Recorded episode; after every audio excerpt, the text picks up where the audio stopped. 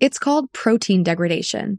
And if you're a bad protein in a cancer cell, you'd better get your affairs in order. Because now, thanks to Dana Farber's foundational work, protein degradation can target cancer causing proteins and destroy them right inside the cell. This take no prisoners approach is making a difference in multiple myeloma and other blood cancers, and is how Dana Farber is working to treat previously untreatable cancers. Learn more at danafarber.org slash everywhere. We're celebrating Marketplace's 35th anniversary with some throwback thank you gifts available during this March fundraiser. We took our old dot-com era logo and put it on a sticker, a glass mug, a tote bag, and a t-shirt. No matter how much you donate, you can get a fun piece of Marketplace history. Check them out at marketplace.org slash donate. These limited edition gifts are only available through March 22nd. Get yours at marketplace.org slash donate.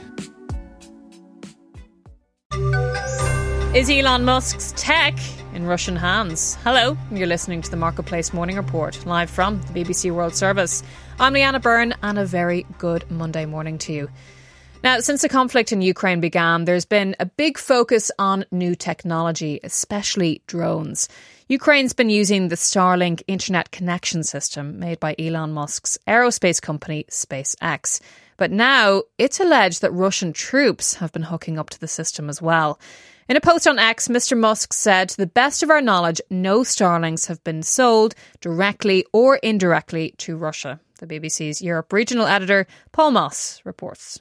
It was originally Elon Musk's gift to Ukraine. After Russia invaded, he sent the country 15,000 receivers and routers to be used with his Starlink internet service, very useful for a country whose infrastructure was under attack. Elon Musk says the kit doesn't even work in Russia. But now Ukraine's intelligence agency claims Russian troops in occupied territory have been making use of Starlink. It's been pointed out they could have taken the kit from captured Ukrainian troops or purchased it via a third country. Mr. Musk hasn't responded to this suggestion. Paul Moss there. And in Germany, Chancellor Olaf Scholz is due to start building a new ammunition factory today as pressure grows to strengthen security in Europe. The BBC's Jessica Parker reports from Lower Saxony, where the plant will be built. It's nearly two years since Olaf Scholz's famous Zeitenwende speech, in which he pledged to reverse Germany's decades long cautious defence policy following Russia's full scale invasion of Ukraine. Today he'll lay the first brick for a factory that will eventually produce 155mm artillery shells, of which Ukraine is in urgent need. Germany is expected to reach NATO's defence spending target of 2% of GDP this year, but that's only because of a one off fund. Meanwhile, fears are sharpening that a possible Trump re election could seriously undermine European security. Jessica Parker reporting. Now, let's do the numbers. In 2023, Russian exports to Europe plummeted by 68% as the EU reduced oil and natural gas purchases. That's according to Russia's customs agency. Asia became Russia's main energy client, with exports rising by 5.6%. Meanwhile, most European stocks are up. Europe's region wide Stoxx 600 is up three tenths of a percent. France's CAC is up five tenths of a percent, but London's FTSE is flat. The Irish, they're known for emigrating all over the world, but in recent years there's been a bit of a reverse trend. More people born outside of Ireland are making the Emerald Isle their home. Around 100,000 Ukrainians have arrived under temporary EU protection, and refugee numbers have quadrupled since pre COVID times. The thing is, the government is struggling to provide housing, and conditions for asylum seekers have deteriorated. The BBC's Bob Howard reports. Ringsend is a suburb of the Irish capital, Dublin, close to the city's port. There's a church, a cafe, a local shop, and a yellow painted pub called the Shipwright. On New Year's Eve, the pub was subjected to an arson attack in the mistaken belief that it was going to be used to house refugees.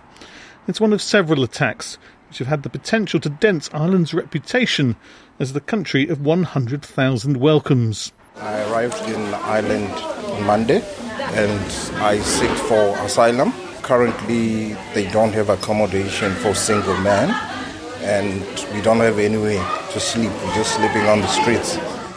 The shortage of suitable accommodation has left more than 600 men like Joseph, who's from Zimbabwe, without a roof over their heads. Families, they are allocated, and women, they are allocated, but we are all vulnerable.